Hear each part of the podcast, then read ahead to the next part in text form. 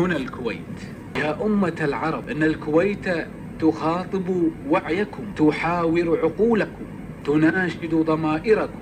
عدو ينتهك الجوار ويدعيه. غاز يتغنى بالعروبة ويذبحها.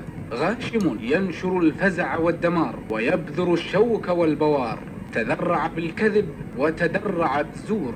ولكن الكويت يا عرب سوف تثبت لظلمه حتى تدفعه وسوف تقاوم غشمه حتى تدحره. ليحق الله الحق بكلماته وليكفن الباطل في ظلمه وظلماته وليسفر وجه الكويت العربية كما كان دائما بالنصر والعزة والإباء.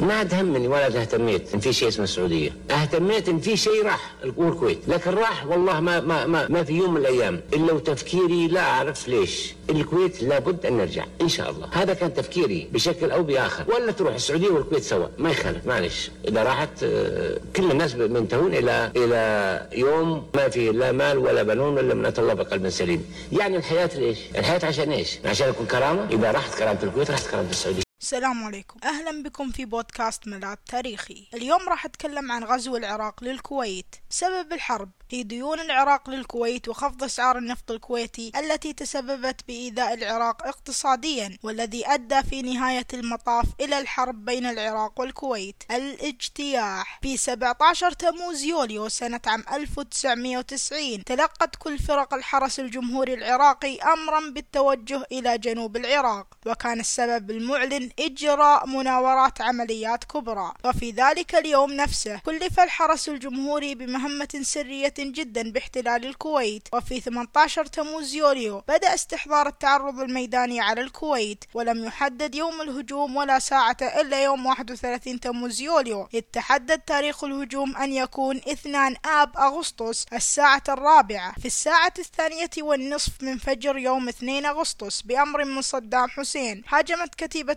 مشاة بحرية عراقية مدعمة بالدبابات جزيرة بوبيان من الجنوب وكان بالجزيرة حامية عسكرية كويتية وهاجمت أيضا القوات العراقية جزيرة فيلكا واشتبكت مع حاميتها. في العاصمة الكويت أنزلت قوات جوية وبحرية في ساعات الغزو الأولى ودارت اشتباكات حول قصر دسمان مع قوات الحرس الأميري. في الجهراء 29 كيلومتر غرب العاصمة الكويت اشتبكت ألوية الجيش مع القوات المتقدمة في معارك غير متكافئة وبحلول نهاية اليوم الثاني من أغسطس كانت القوات العراقية قد سيطرت على غالب الأراضي الكويتية عدا جزيرة فيلكا التي ظلت حاميتها العسكرية تدافع عنها حتى فجر يوم الجمعة الثالث من شهر أغسطس. استغرقت العملية العسكرية يومين وانتهت باستيلاء القوات العراقية على كامل الأراضي الكويتية في 4 أغسطس. ثم شكلت حكومة صورية برئاسة العقيد علاء حسين خلال 4 أغسطس إلى 8 أغسطس آب تحت اسم جمهورية الكويت ثم أعلنت الحكومة العراقية يوم 9 أغسطس آب 1990 ضم الكويت للعراق وإلغاء جميع السفارات الدولية في الكويت. بعد ساعات من الاجتياح العراقي للكويت طالبت الكويت والولايات المتحدة بعقد اجتماع طارئ لمجلس الأمن وتم تمرير قرار مجلس الأمن الدولي رقم 660 والتي شجبت فيها الاجتياح وطالبت بانسحاب العراق من الكويت. في 3 أغسطس عقدت الجامعة العربية اجتماعا طارئا وقامت بنفس الإجراء وفي 6 أغسطس أصدر مجلس الأمن قرارا بفرض عقوبات اقتصادية على العراق. بعد اجتياح الكويت بدأت السعودية تبدي مخاوفها عن احتمالية حدوث اجتياح لأراضيها وهذه الاحتمالية لعبت دورا كبيرا في تسارع الإجراءات والتحالفات لحماية حقول النفط السعودية التي إن سيطر العراق عليها كانت ستؤدي إلى عواقب لم يكن في مقدرة الغرب تحملها. تشكل ائتلاف عسكري مكون من 34 دولة ضد العراق لتنفيذ قرارات مجلس الأمن الخاصة بانسحاب القوات العراقية من الكويت دون قيد أو شرط.